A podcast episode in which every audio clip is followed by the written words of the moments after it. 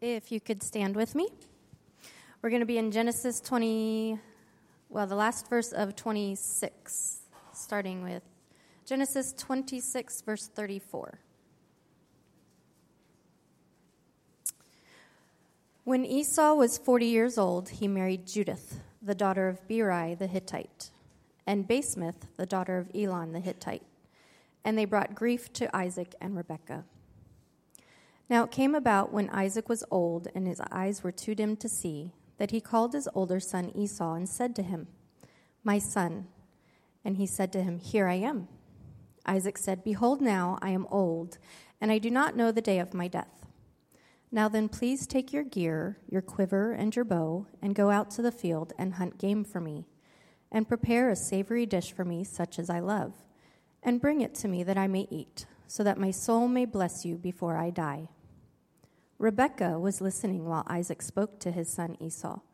So when Esau went to the field to hunt for game to bring home, Rebekah sent her son Jacob. Behold, I heard your father said to her son Jacob, Behold, I heard your father speak to your brother Esau, saying, Bring me some game and prepare a savory dish for me, that I may eat and bless you in the presence of the Lord before my death. Now therefore, my son, listen to me as I command you. Go now to the flock and bring me two choice young goats from there, that I may prepare them as a savory dish for your father, such as he loves. Then you shall bring it to your father, that he may eat so that he may bless you before his death. Jacob answered his mother Rebekah, Behold, Esau my brother is a hairy man, and I am a smooth man. Perhaps my father will feel me, then I will be as a deceiver in his sight, and I will bring upon myself a curse and not a blessing. But his mother said to him, Your curse be on me, my son. Only obey my voice and go, get them for me. So he went and got them, and brought them to his mother. And his mother made savory food, such as his father loved. Then Rebe- Rebekah took the best garments of Esau, her elder son, which were with her in the house, and put them on Jacob, her younger son. And she put the skins of the young goats on his hands and on the smooth part of his neck. She also gave the savory food and the bread which she had made to her son Jacob. Then he came to his father and said, My father. And he said, Here I am. Who are you, my son? Jacob said to his father, I am Esau, your firstborn. I have done as you told me. Get up, please sit and eat my game, that you may bless me. Isaac said to his son, How is it that you have it so quickly, my son? And he said, Because the Lord your God caused it to happen to me. Then Isaac said to Jacob, Please come close, that I may feel you, my son, whether you are really my son Esau or not. So Jacob came close to Isaac, his father, and he felt him and said, The voice is the voice of Jacob, but the hands are the hands of Esau. He did not recognize him because his hands were hairy like his brother Esau's hands. So he blessed him. And he said, Are you really my son Esau? And he said, I am. So he said, Bring it to me, and I will eat of my son's game, that I may bless you. And he brought it to him, and he ate. He also brought him wine and he drank. Then his father Isaac said to him, Please come close and kiss me, my son. So he came close and kissed him, and when he smelled the smell of his garments, he blessed him and said, See, the smell of my son is like the smell of a field which the Lord has blessed. Now may God give you of the dew of heaven, and of the fatness of the earth, and an abundance of grain and new wine. May people serve you, and nations bow down to you. Be masters of your brothers, and may your mother's son bow down to you. Cursed be those who curse you, and blessed be those who bless you. Thank you. You may be seated.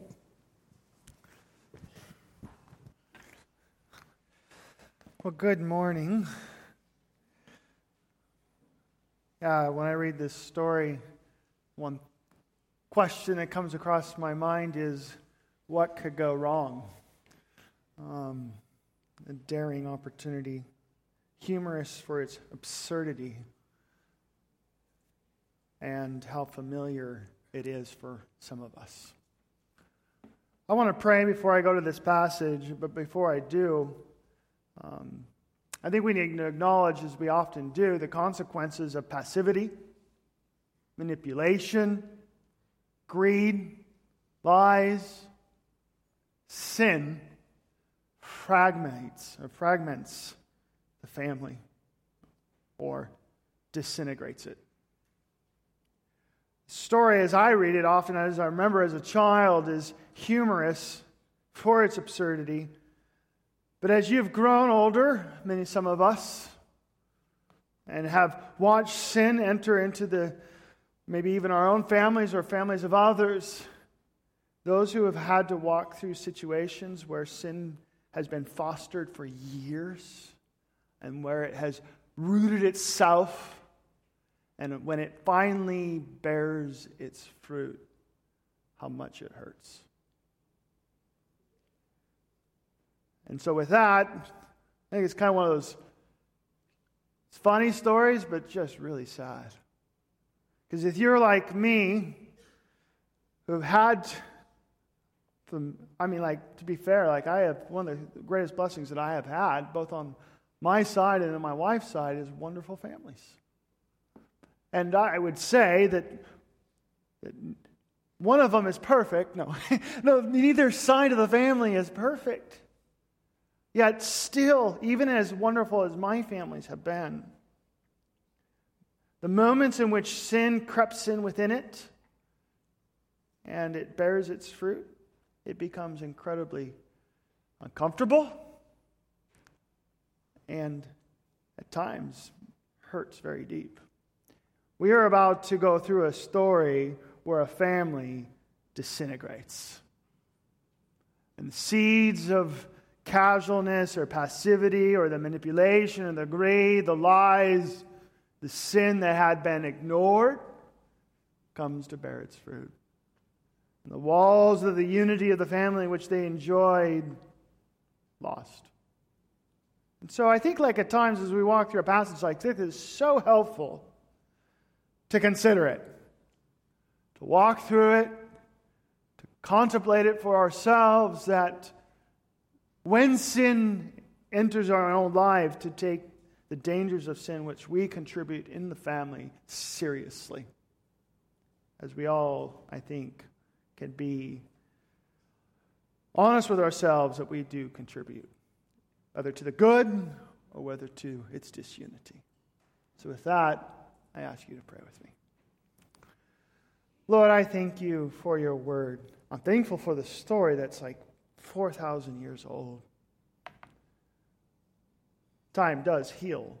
We recognize that is able to, um, the distance between harm allows us to see it in a particular way that I'm sure the audience that was very familiar with this disunity, which was not humorous. And Lord, I recognize that even in this very room, the struggles and uncomfortability or the uncomfortable positions people have been found in because of sin in their family. These stories can be very familiar. We don't want to contribute to the disunity of our family, but we rather would love to rest in your righteousness and to be a vessel which increases the unity of the family which you have allowed us to be blessed with. And so, with the warning set before us, Lord, I, I pray that we would be fearful of it, but then also really reflective, considering how we use the time, whether it be our own families, or even in this church, in this community, as we contemplate the consequences of our own actions towards one another. In Jesus' name, amen. What I like about this story Isaac, Rebekah, Jacob, Esau is that the narrator has been very careful. Indeed, everyone is contributing to the to the fragmentation of this family, but the writer has been careful not to give the cause and effect reason for why the sin occurs. Rather, each individual is responsible. The father is culpable, the mother is responsible, the children are at fault.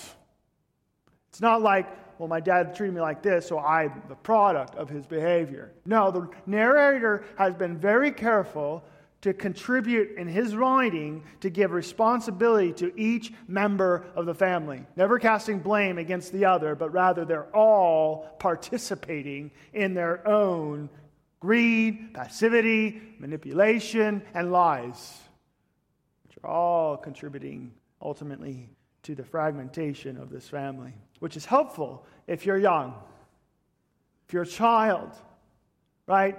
It is true that parents play a role in helping shape the unity of a family. But children, or young youth, or college, or whatever, young adults, you bear the same image of God that your parents bear. You are just as much a person as your parents are a person and play a role in contributing towards the unity of the family. This is why children are not off the hook when you read the Pentateuch. Honor your father and your mother. Obey.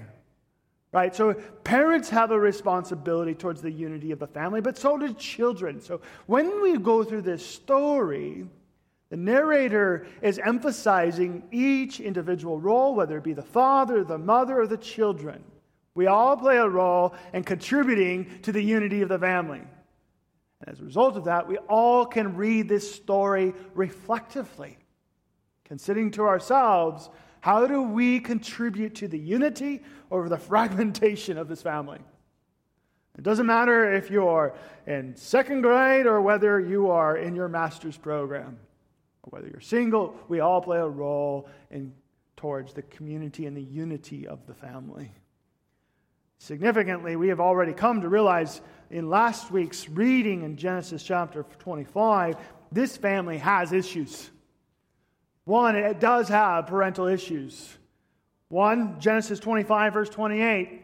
After 20 years waiting for children, the parents were born with twins, and the parents chose their favorites.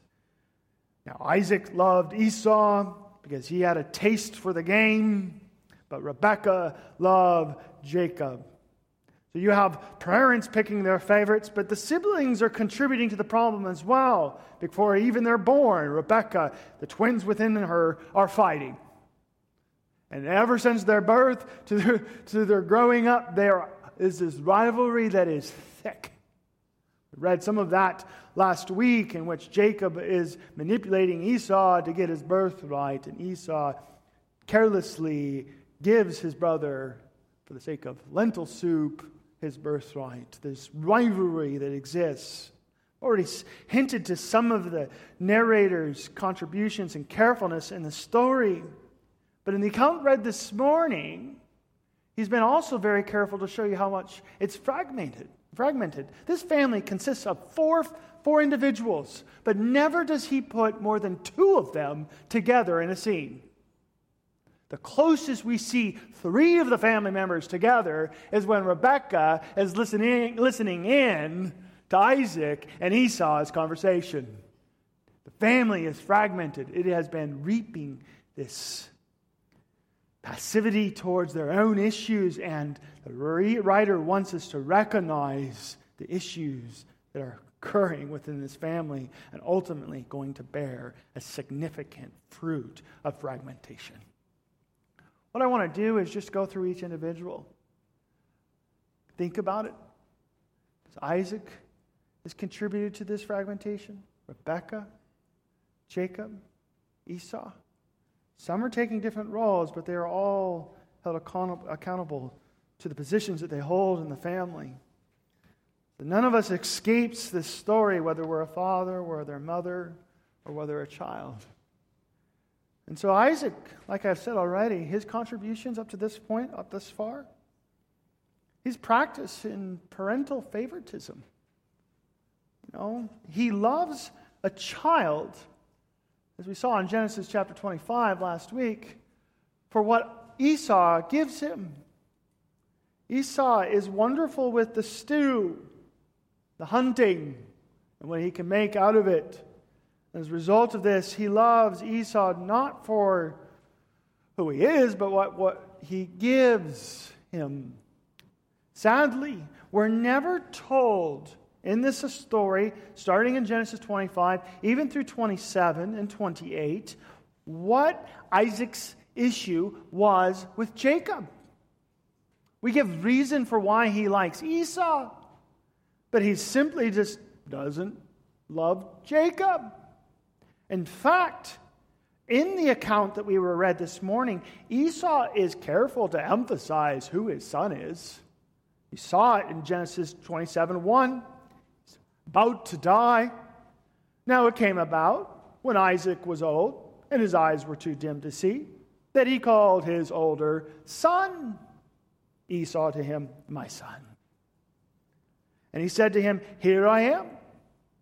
After he is done, and while Rebecca is listening in, she says in verse 20, in verse 5, Rebecca was listening while Isaac spoke to his son Esau.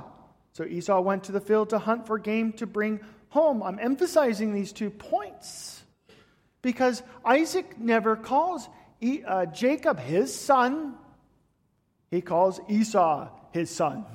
And the one time that Jacob actually does get called my son is when he's dressed like Esau. Ironic. Irony. In fact, to show the wedge which exists within the family, and this, not Isaac and Rebekah's issue, is that, in fact, Rebekah claims Jacob as her son. Look at Genesis 27, verse 6. And Rebekah said to her son, Jacob, Behold, I heard your father speak to your brother, or at least we know they're brothers, your brother Esau, saying, and this tradition of favoritism has started since their birth to the point when Isaac is on his deathbed. The years of seeding these seeds of fragmentation in the family are going to bear its fruit. So, not only does Isaac contribute in this parental favoritism, but he's also spiritually distracted.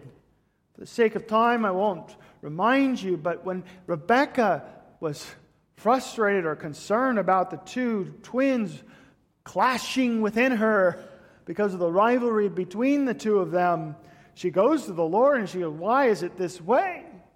And it was the Lord that revealed to her that the younger will rule over the older, and the older will serve the younger.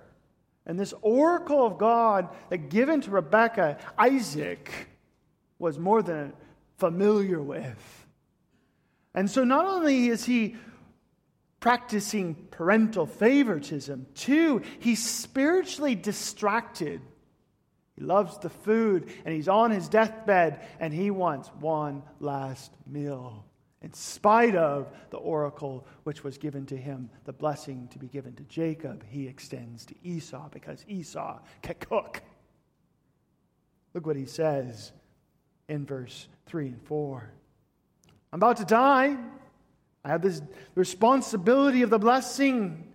Now then, please take your gear, your quiver, and your bow and go to the field and hunt game for me. And prepare a savory dish for me, so as I love, and bring it to me that I may eat, so that my soul may, be, may bless you before I die. The three things at which Isaac lo- loves is his wife told in Genesis that when he saw Rebekah, he loved her. He loves Esau, which I referred to already. And third, his stew. Man. So not only is he contributing to this parental favoritism, spiritually distracted, he passively, as we read this morning, overlooks the immoral, the immoral behavior of Esau. Right? What has Esau done?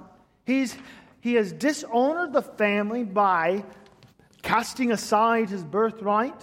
And not only that, he has grieved his parents in 26, verse 34 and 35, by taking women of a different clan, the Canaanites. As a result of willfully choosing for himself and not by the wisdom of Isaac, his parents, to choose a wife, he brought grief upon Isaac and Rebekah. He has a history of being passive towards the promises of God and doing what he wants and choosing purposely to bring grief upon his parents. And Isaac is willing to overlook all the things that Esau has historically done. I'm dying and I want a good last meal. And in exchange of that, even in spite of the blessing which God has given to give to Jacob, I will give to you. I'll sell it for an exchange of foods. Three times in this passage, just so that you might not miss it, it's Esau he tells, it's Rebekah who proclaims it, and Jacob who goes out to get the food, which prepares the food which the Father loves. I don't know what the stew is about. But it, outside of this passage, the term, this special stew, this delicacy, is always put in the negative. It's like the king who is trying to prime his hearer to do something for himself. It's not a positive use of food in the context of how it's used in the Old Testament. And so, not only does Isaac contribute to the family by his parental issues, his spiritual disregard, and his willingness to passively look over the rebellion of his son for something that his son could give him. And we do that all the time. I think the third one. We call it grace, but it's really an exchange of funds. Because they do something for me, and because they do something for me, why rock the boat? And for years, the seed of not addressing the rebellion of Esau is going to bear a fruit in Isaac or for the family. So not only does Isaac contribute to the problem, but so does Rebecca. Rebecca is interesting.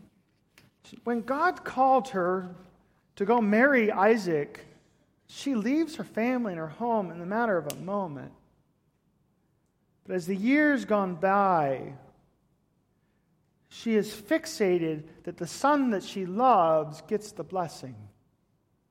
And granted, the Lord told me that Jacob would get the blessing, right? Well, Abraham lived this way too. You will have a son, and through that son, the blessing of that son will go be a blessing to the whole world.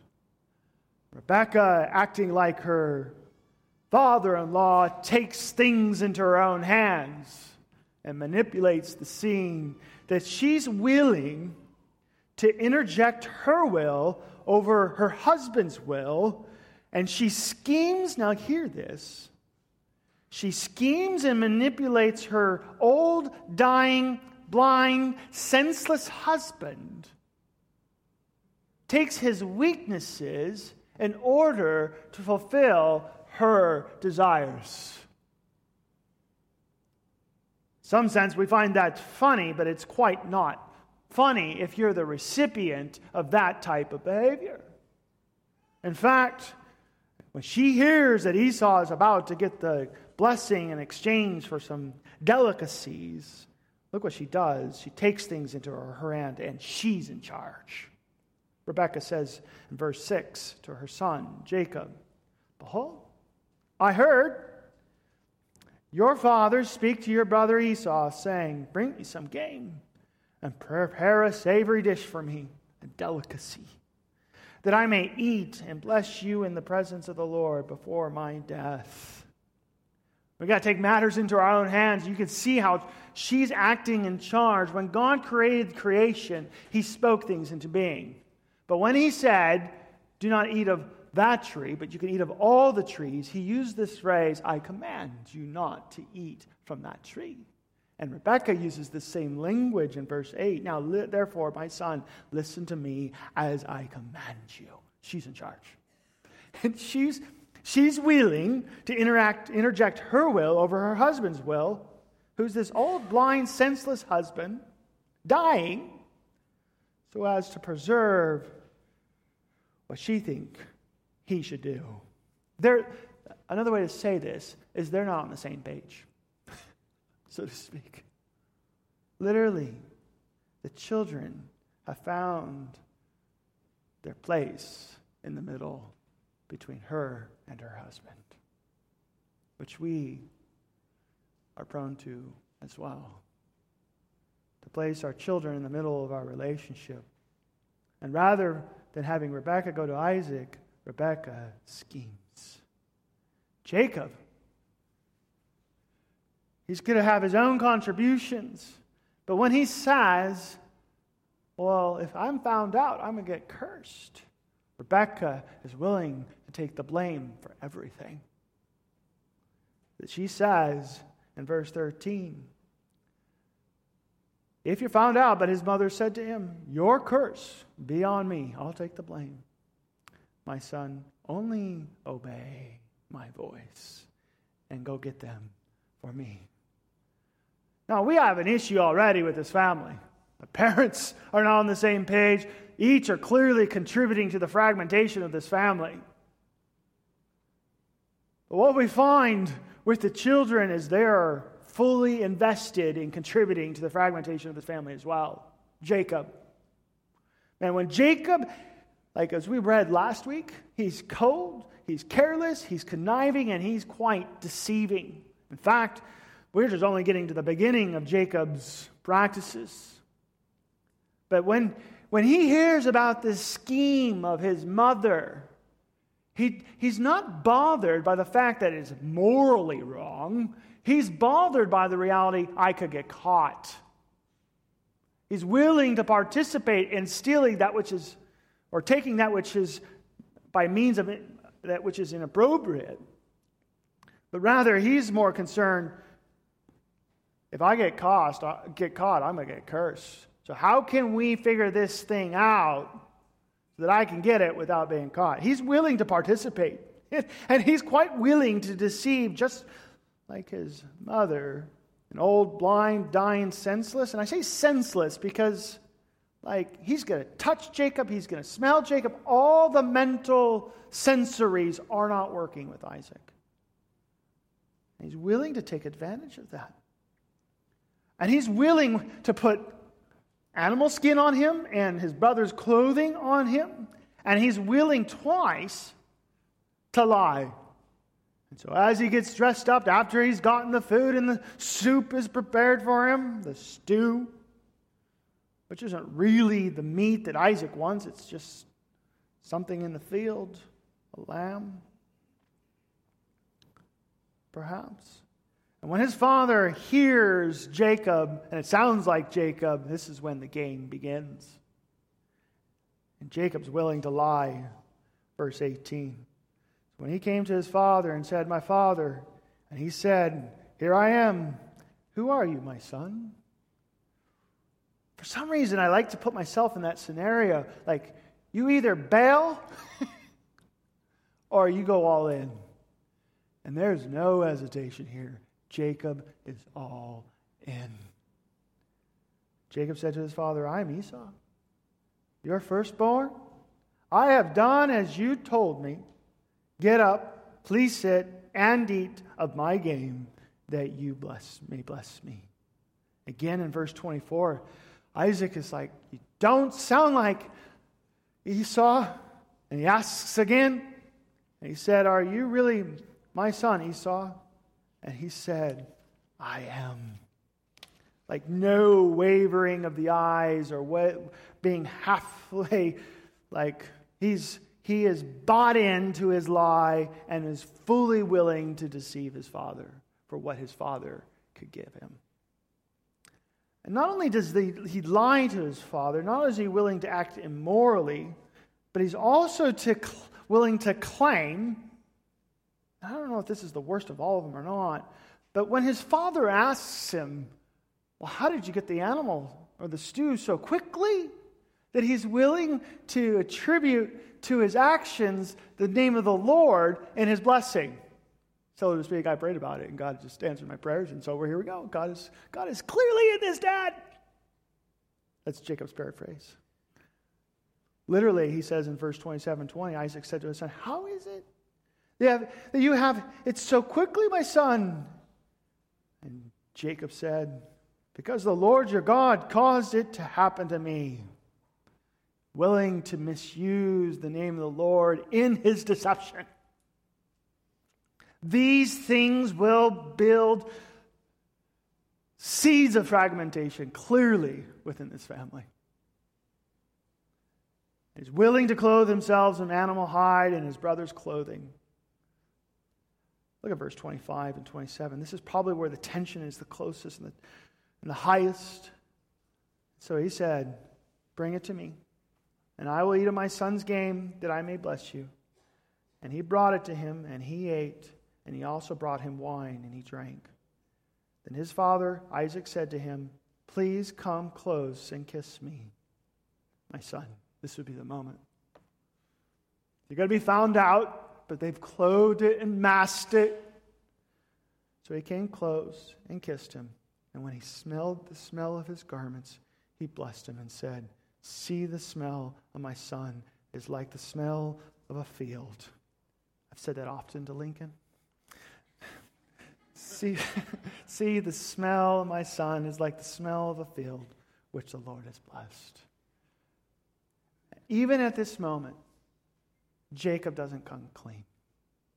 Fully bought in to deceive his father. So you got a father who's practicing parental favoritism, spiritually disconnected, who's willing to overlook the immoral position of Esau. You have a wife who's willing to in- intercede with her will over the will of her father her husband, manipulate an old, dying, senseless, blind man so as to get the blessing to the child that she loves, and you have a son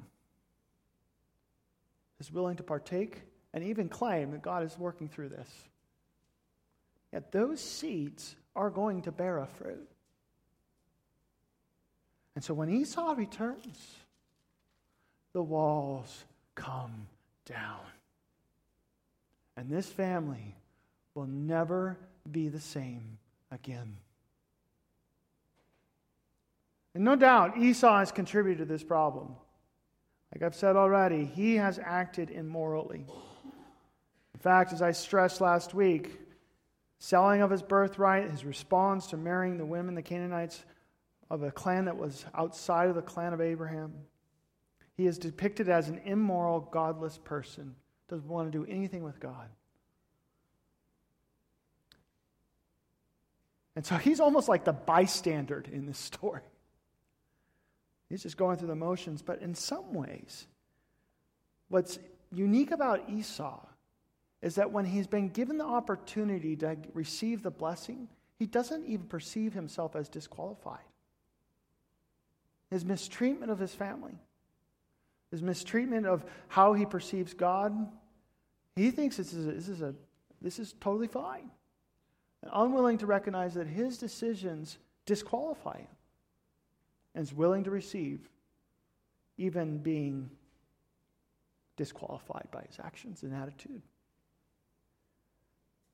The thing comes down, and I just want to walk and read with you as you see it all come down. And this family literally becomes disintegrated. Verse 30. It's almost as if they're passing each other as Jacob's received the blessing and he's running out. Esau's coming in.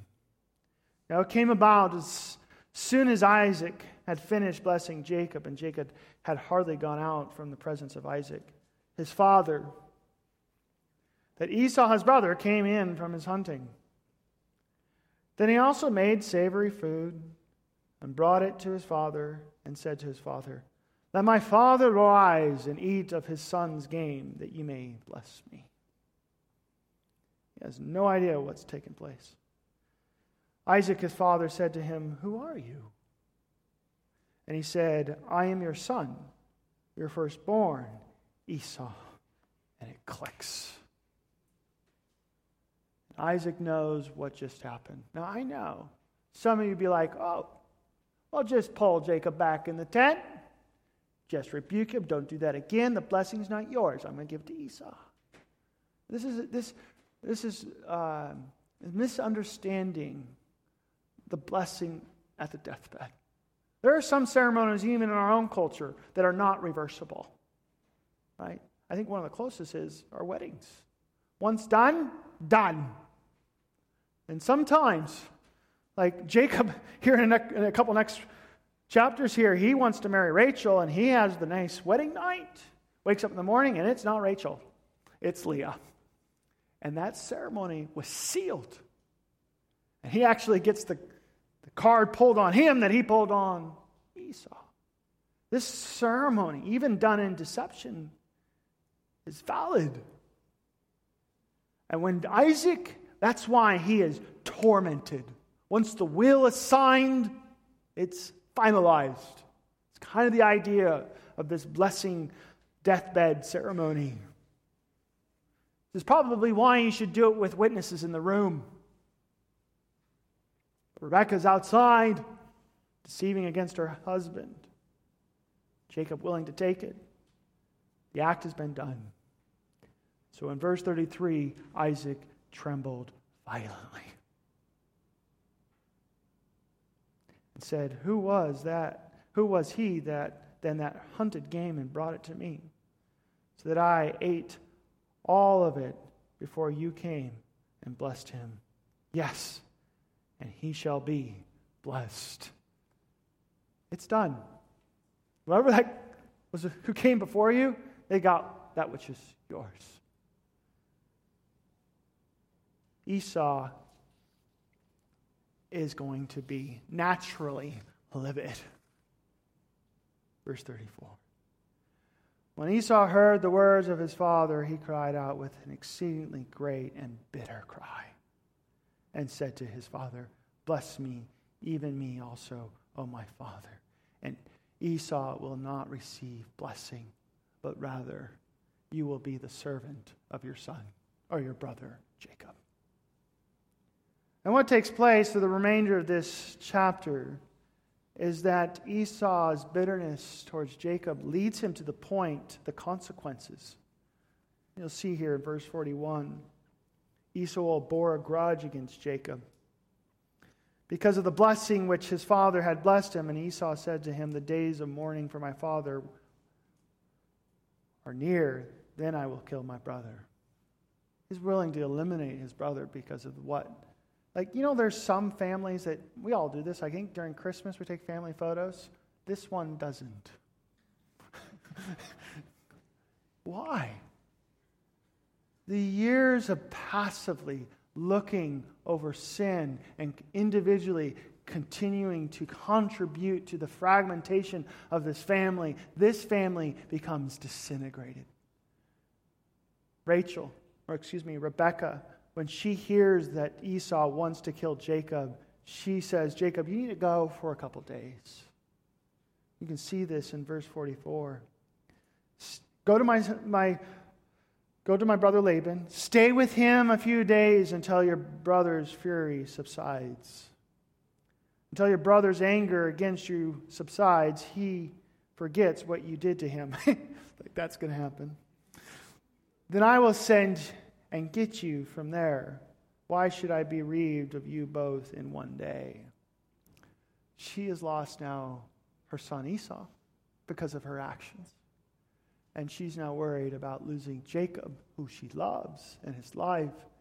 And she's going to send him away, what she thinks is going to be just a little short period of time. This could be 20 years. Jacob will never see Isaac, Rebekah. He will ultimately come to see Esau again. But as this chapter concludes, because of this family's contribution in sin, it has disintegrated. And Jacob will leave the promised land which God had sent Abraham to and go outside of it where Laban lives. See, the story, I want to go to our convictional response. The story is humorous, humorous for its absurdity. Here, put animal skins on you, put on your brother's clothes, buy into everything I'm saying. Like, like to read it back, that, like, that's stupid. Why would you do that? But as, as I walk through this and reflect on my own life, like some of the closest, like the people that we are most closest with, when we sin against each other, how hurtful it becomes. This was hurtful because a family was willing to leave their sin unaddressed. And why would the narrator want the nation of Israel to see it? Because we know, and when we read in Exodus, they're going to get the Decalogue or the Ten Commandments, a standard of right living, not only before the community, but within the family. Because the writer knows just as well as you know, sin not only destroys our relationship with God, it destroys our relationship with one another. And it disintegrates families, churches, communities, yes, and a nation. And you have to take it seriously. And it is so tempting. Like Jacob's issues and why he's so willing to manipulate and deceive his father is because he loved Esau more than Jacob. Now, Jacob contributed to this problem. Like, we have this saying, uh, somebody said it to me. Like, just because somebody is acting like a child doesn't mean you act like the child. It's really helpful as a parent. Because as the four year old is screaming and fighting and wanting their, like, it doesn't give you permission to do the same thing. But somehow, when it comes to church life or family life or social life, we think that's okay. And so they say something rude on Facebook, and how dare them? We'll say. Like, we do this with one another. And we just simply, rather than taking responsibility for our own actions, rather say, well, it's a cause and effect relationship. That's what's so interesting to me when you read Jesus' teaching on how a family and a community, how the kingdom of God is going to operate, is that he would say, if someone slaps you, what are you supposed to do? Contribute back. No, he says, turn the other cheek. Why? Because we all morally have a responsibility to the family. And not only in the nation of Israel's account, like the sin, which, if you read the Old Testament, you'll see time and time after again how sin, when once it creeps in within to the family or into the nation, it disintegrates everything there that was hopeful. Another great example would be David. His whole life, I love reading the first part of David's life. He never does anything wrong. The man who's trying to kill him for eight years, he never responds with anger towards him. Twice he gets to kill him. His own men are trying to kill, tell him to kill him. And he says, No, you cannot touch the Lord's anointed. And he's like, perfect. And then he gets into his 50s, he becomes king of Israel. Everybody loves the way that he walks. He's, he's literally, for the first time, brought the people of Israel into unity through righteous living. So cool. And then he goes out on his palace and he sees Bathsheba. And you read 2 Samuel, his family, the nation disintegrates.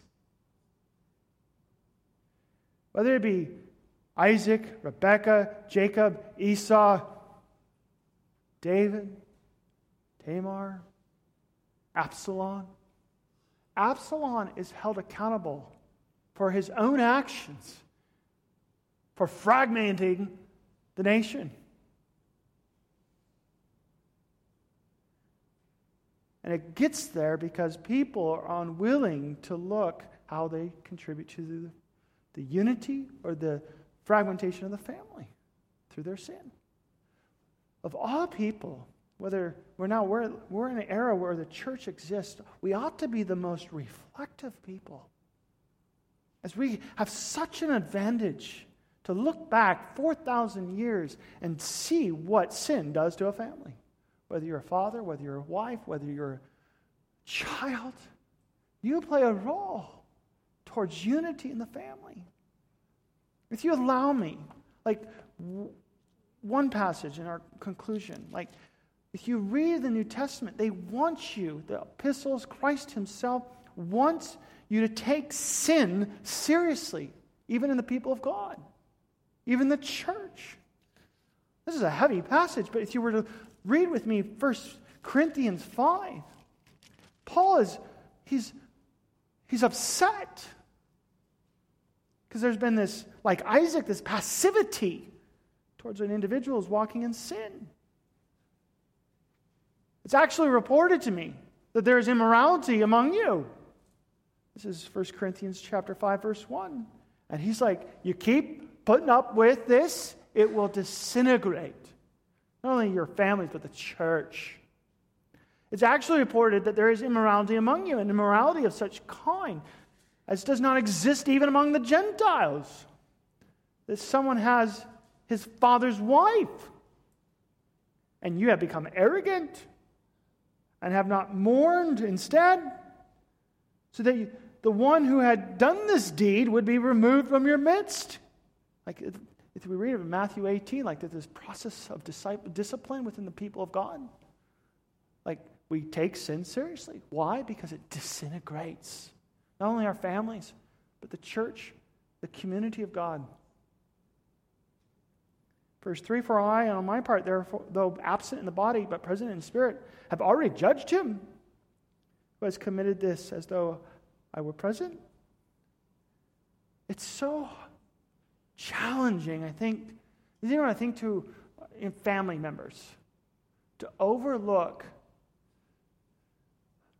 areas of where people need to be loved. And just be it's so hard to talk about each other's sin. Let's just say it as it is. It's really hard. And we settle for let's just get along. But as year we all know this as years go unreconciled those seeds get deeper and they root deeper and then they bear fruit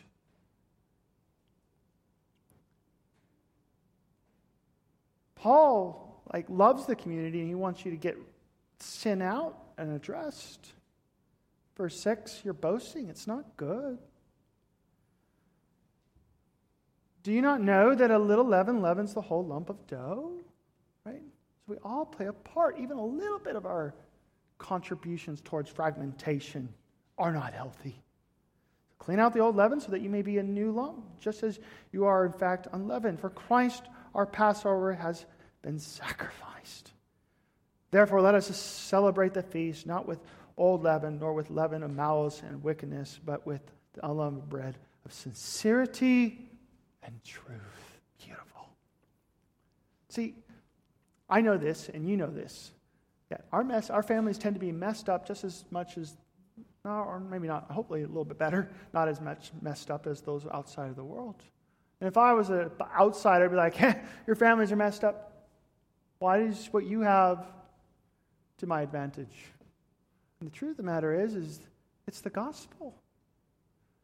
There is no other vehicle which we have which provides us the ability to forgive one another outside of Christ.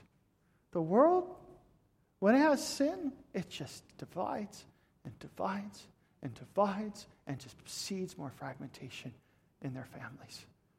We who have Christ have this opportunity because of what we know in Christ to have a family which is able to reconcile with one another. What's my convictional response? I don't know. Maybe it's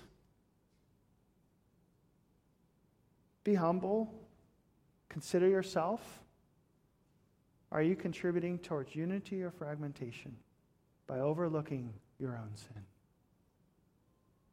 I think that's where we start. Just as Jesus said, don't take the board out of your brother's eyes. All right, wait, no, don't take the speck out of your brother's eye if you have a board in your own. And it starts with reflecting on yourself. Have you contributed towards unity or fragmentation? because of your sin. Let's pray. Lord, whether we are a parent